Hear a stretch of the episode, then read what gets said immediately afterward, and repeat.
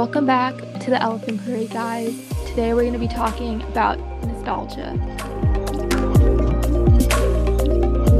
Yeah, basically, nostalgia is sentimental longing or just like a feeling of usually a positive feel- feeling evoked by or evoked or triggered by something nostalgic, which is weird because I just used it.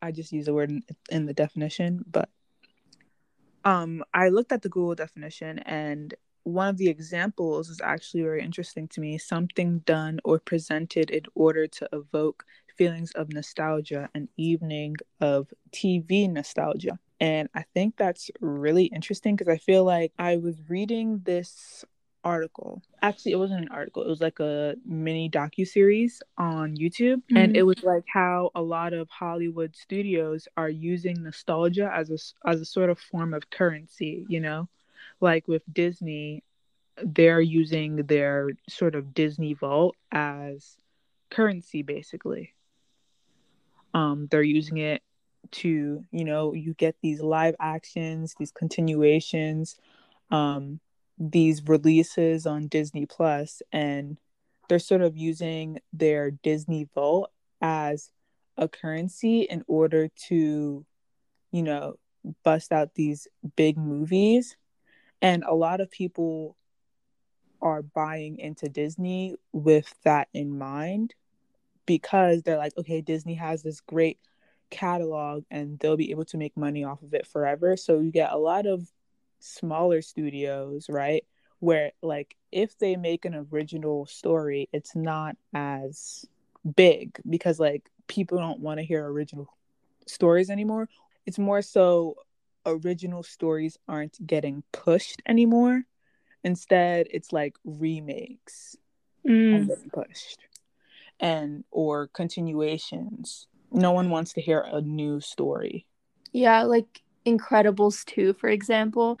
Um, I remember there's like a lot of hype about it, but also like some hesitation behind it because a lot of people didn't want to ruin the image or feeling they had when they watched the original Incredibles movie. At least, like for me, I didn't really grow up watching it constantly. It was more of like my sister's thing because she is like a millennial, so she like grew up watching it and she has certain feelings associated with it. But of course, you know, Disney sees this as an opportunity to be like, oh, that generation grew up with it. They're probably, you know, pushing it down to the next generation. We can really make this concept um, into something new but not new. We can just sell it even more. Um, and they've been doing that with other things. Like, for example, they're making a lot of live action Disney movies about like certain people from Disney stories like Cruella and they know that parents of children and even those children they'll be inclined to watch it because they already know it's it's already close to them in some sort of way. And even when I was growing up, for example, like Percy Jackson, right? I have very closely knit feelings with it. Like whenever someone tries to sell me something that's like related to Percy Jackson or even the new Percy Jackson series that's coming out on Disney, like that interests me. Like I want to watch it to get that original feeling of just, you know, looking back at the past and remembering how I felt. Yeah, but I feel like that's slightly different, you know, with the whole because like i'm i was also obsessed with percy jackson and heroes of olympus and all those things and i feel like it's different when you finally get that story to be on screen for the first time that's a different thing versus something that ha- was already at, on screen so you already have an attachment to whatever image or actor or voice you associate with that story and then it's getting changed like you had that outrage the Gen Z and millennial outrage that happened when the new Dora was announced, and instead of the um, traditional 2D design, it was going to be a computer animation design, and people were like, "Oh my God, she looks terrible. She looks like she's going to bite me." Um, same thing with the My Little Pony redesign; they switched to computer animation, um, and it's an innocent feeling at first. I feel like like yeah, we can be attached to a character design, but that feeling can quickly turn violent in certain situations, like The Little Mermaid, for example, which is also getting a live action and um, character redesign, I guess you can call it, in terms of the original character was a white woman with red hair, and they're changing it to a black woman. And a lot of people were outraged by this, and it's like mm-hmm. the outrage, people argue that the outrage was rooted in just nostalgia, similar mm-hmm. to the outrage that was that happened when um you know, all these other shows get announced. Like, oh, why do they look different? Winx Club, for example, the character looked really bad. But with The Little Mermaid, it's like, when, what's the line between nostalgia and just racism? Because mm-hmm. in that case, well, first of all, I just want to start off with I do not like any Disney remakes. I think they should have stopped at Maleficent. I feel like that's really the only one. And also Cinderella, but you know, there are so many Cinderella remakes. It's like you can't even like really attack that. But after Maleficent, I feel like they should have stopped. I don't really like any of them, but The Little Mermaid especially, I don't really care for it but the fact that a lot of people are the reason for them not watching it is going to be oh the main character is black it sort of reminded me of in 2014 when annie came out mm-hmm. and the literally the same exact thing happened so i know so many people who they just straight up refused to watch 2014 annie because the main character was black mm-hmm. and it wasn't because oh, it's a contemporary setting and whatever, whatever. They would have been fine if the character was a white redhead. And in these cases, the race of the character 95% of the time has nothing to do with the story. But in this case, actually, The Little Mermaid is based on Caribbean stories, even though it takes place in Italy. Like do we really want to see a bunch of white people dance mm-hmm. to Caribbean music? exactly. I know I don't. like it's based on like Caribbean folklore mm-hmm. um, and mermaid sightings and stuff. When people argue it's nostalgia, it's sort of like a double edged sword because besides the racial issues, there's other things about people not only canceling remakes, but they're canceling remakes because a lot of the things from the original story say wouldn't hold up in the modern political world. I can't immediately think of one right now, but I'm gonna pass it to you, Pre-show. What are your thoughts? Yeah, so I just want to say that for the Percy Jackson thing, there were a couple of movies that came out that. Um, know, no, I don't think they were. no, there were. There, I have. Um, no, I don't. I don't. I don't recall that. So the movies exist, right? What you said about the Annie and the Little Mermaid, right? I think there is somewhat of a difference between like losing like afraid of losing that um association that you had in the first place and like gaining attachment to a character is very different from like actual wanting to go to that time. Because if we look at nostalgia it's not about like the actual item or show that you're watching or like engaging with. It's more about you wanting to experience something in your youth that seemed so innocent at the time. Like you said, like when you're young, everything seems so whimsical. So you really want to go back to that time and feel like you're a kid again watching it through that lens. You're really missing that perspective. But if you're missing the perspective because someone's a different race, I find that really weird right? Because the youth perspective of what you like doesn't change, then why would you feel like you don't like a black character in a new movie that was white before? You know what I mean? Like it shouldn't hinder what you like and you don't like. People really take it to heart when they think about these feelings because, of course, it's important to their childhood.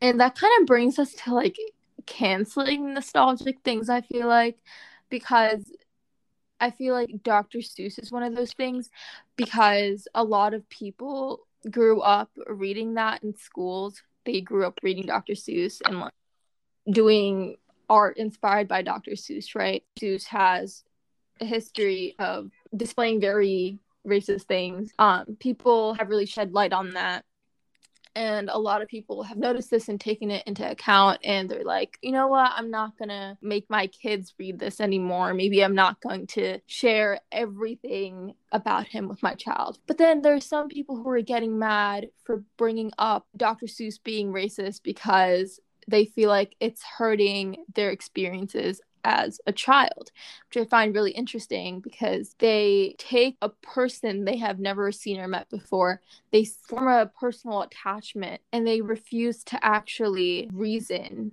with why they don't like the thing that they don't like. It's completely blinding. Nostalgia is blinding. That's why it's so profitable in the first place. It's more about like taking measures to ensure that we're not like actively ridding people of all responsibility and actually like spreading the truth even if you have nostalgic attachment to it. Yeah like that dr seuss example just made me think of like the examples trying to try, i was trying to say earlier like when disney remade dumbo for example they got rid of one of the jim crow characters and people were like actually mad about that. Like they were like no you should keep the original story or the character was iconic or it's just a kids movie and it's like yeah children have the ability to conceptualize racial stereotypes. Same thing with lady and the tramp. They got rid of the siamese cat song um because it was sort of insensitive and offensive to asians. And people were mad about that. They're like, that's my favorite song, or oh my god, people are so soft these days, or blah blah blah. And it's like, why? Why? So you admit that as a child, you were able to understand the undertones of these songs and these characters and the the negative and the sort of impact the impactful undertones behind them and you were attached to them did that make you feel better about yourself? Like it sort of confuses me because you know you have this sort of white guilt effect where you have a white person honestly and they when you call out um, racist stereotypes or offensive, um, impactful tropes that you find in stories created by white directors or stories written by white white people, plays acted by white people, other white people feel guilt from that. And they feel the need to sort of defend it it's okay if you think for example another one i'm gonna go more general here. Let's let's take that christmas song that people were talking about um baby it's cold outside. So they're like oh yeah. There's there's like sort of rapey not rapey but harassment undertones to that song. That doesn't mean you don't have to sing it anymore. We're just acknowledging like yo there's sort of harassment undertones to this song. And maybe we shouldn't sing it as much. Maybe we shouldn't play around children so little boys will think it's okay to lock and lock a woman inside of their homes to prevent them from going home. Maybe that's something we should consider. Another another one is Blurred Lines by mm-hmm. Um, Robin Thicke and Pharrell Williams. That's another song where they're like, yo, there's rapey undertones to that. There's harassment undertones to that. that doesn't mean you can't dance to it anymore. We're just saying, yo, don't actually be like this in real life. The same way it's possible to document and film behaviors that aren't right in a way that is either ironic or is showing it in a negative light. The same way you can have things that aren't picture perfect because reality isn't p- picture perfect perfect. The real world you still will have people who will say microaggressions will be racist will be sexist will be creepy and harass you but you have to acknowledge it and not praise it just because it's attached to your childhood and a lot of people get butthurt over that. They're like no you're you're canceling my my childhood and it's like you're just trying to victimize yourself. There's a difference between straight up um erasure versus improvement you can improve something, you can change something without erasing it. No one wants to erase your childhood. No one wants to erase your favorite movie. No one wants to erase your favorite character, even though it's weird in the first place that that was your favorite character because that character was racist. No one wants to erase them from history, but why must they be on display? It's the same argument for Confederate statues. No one wants to erase them for his- from history, but why are they in the park? Why are people attached to them? Why do you have this attachment to, to them? Explain that. And no, childhood character isn't a good enough explanation. It being a part of your history isn't a good enough explanation. Because I'm pretty sure a lot of the people who grew up during those times of segregation, they won't say, "Oh yeah, I miss back in the day when we could sit in the coloreds only section and we wouldn't have to worry about white people harassing us and etc etc like something can happen in your childhood and even if you have good feelings associated with it it doesn't mean you have to miss it, it doesn't mean you have to want it to be displayed. It doesn't mean you want it to be upheld. No one's saying you should feel bad. We're just saying you shouldn't feel bad that it's no longer being celebrated. Does that make yeah. sense? Mm-hmm. Yeah, I completely agree with that. I think there is like somewhat of a danger between like you know yearning or like looking back.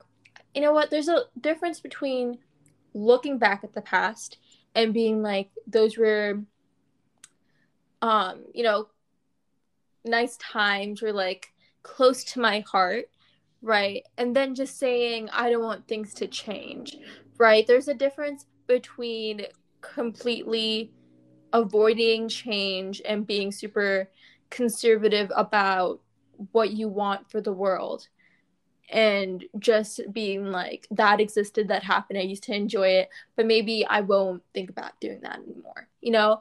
It's it's about improvement. It's not about saying we should completely forget about it because like you said it's not about erasure it's about acknowledgement. If you don't have acknowledgement you can never change it in the future.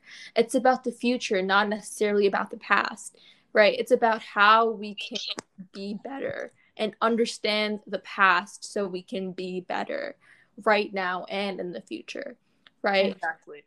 And people don't understand that because they get so caught up in their old emotions their old way of looking at things that it can be dangerous not just for like looking at shows because if you think about it right wanting like for example cinderella if you like the original cinderella and you see the new one you're like the new one kind of ruined it for me because the old one felt more special probably because you watched it when you were a child by the way but it, the old the old cinderella is still there no one like canceled Deleted it. No one, like, it, right? Like you can still go you back. You can still watch. watch it. Like it's still there. Like just because you experience something new doesn't erase the past for you.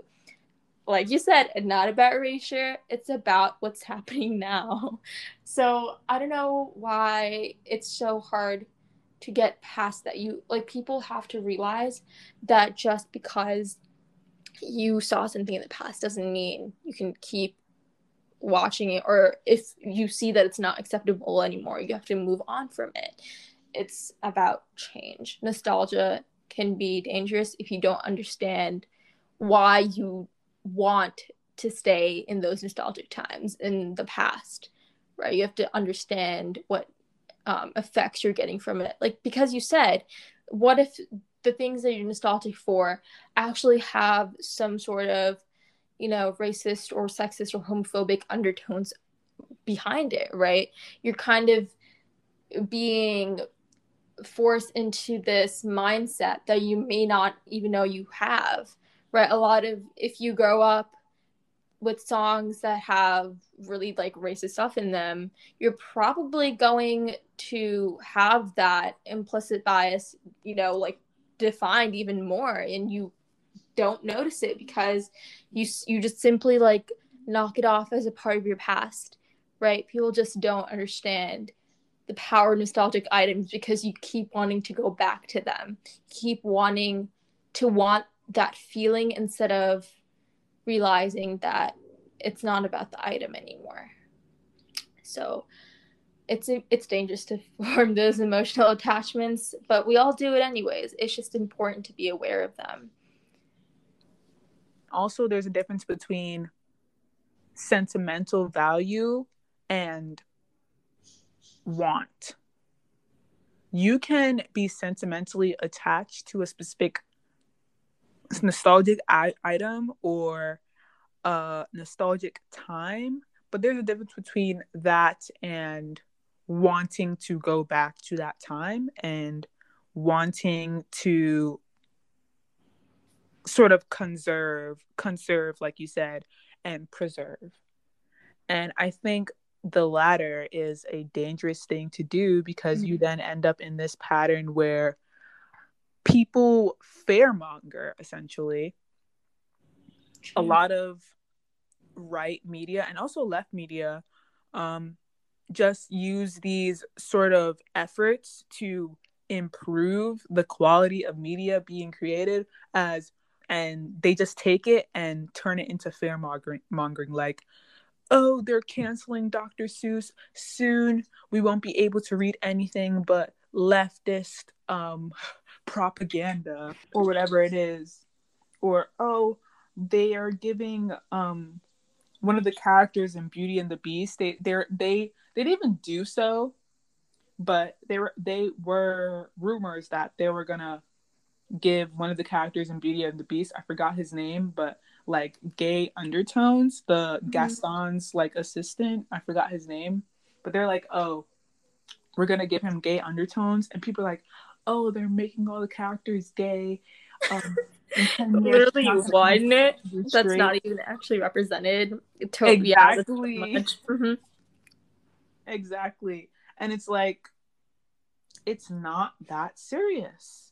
Like, it really isn't. And even if they kept the story to a T, even if there was nothing problematic about the original version and they kept the story to a T, it wouldn't have been as the good same. as the original, regardless. It doesn't matter.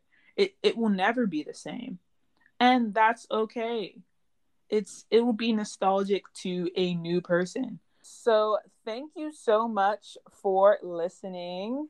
We hope you enjoyed. Please follow us on Instagram at elephant parade underscore. We make posts on there, informational posts. Um, we give updates and make sure you're following us on your favorite podcast platform that you're listening to us right now so that you can be the first to know when we release a new episode.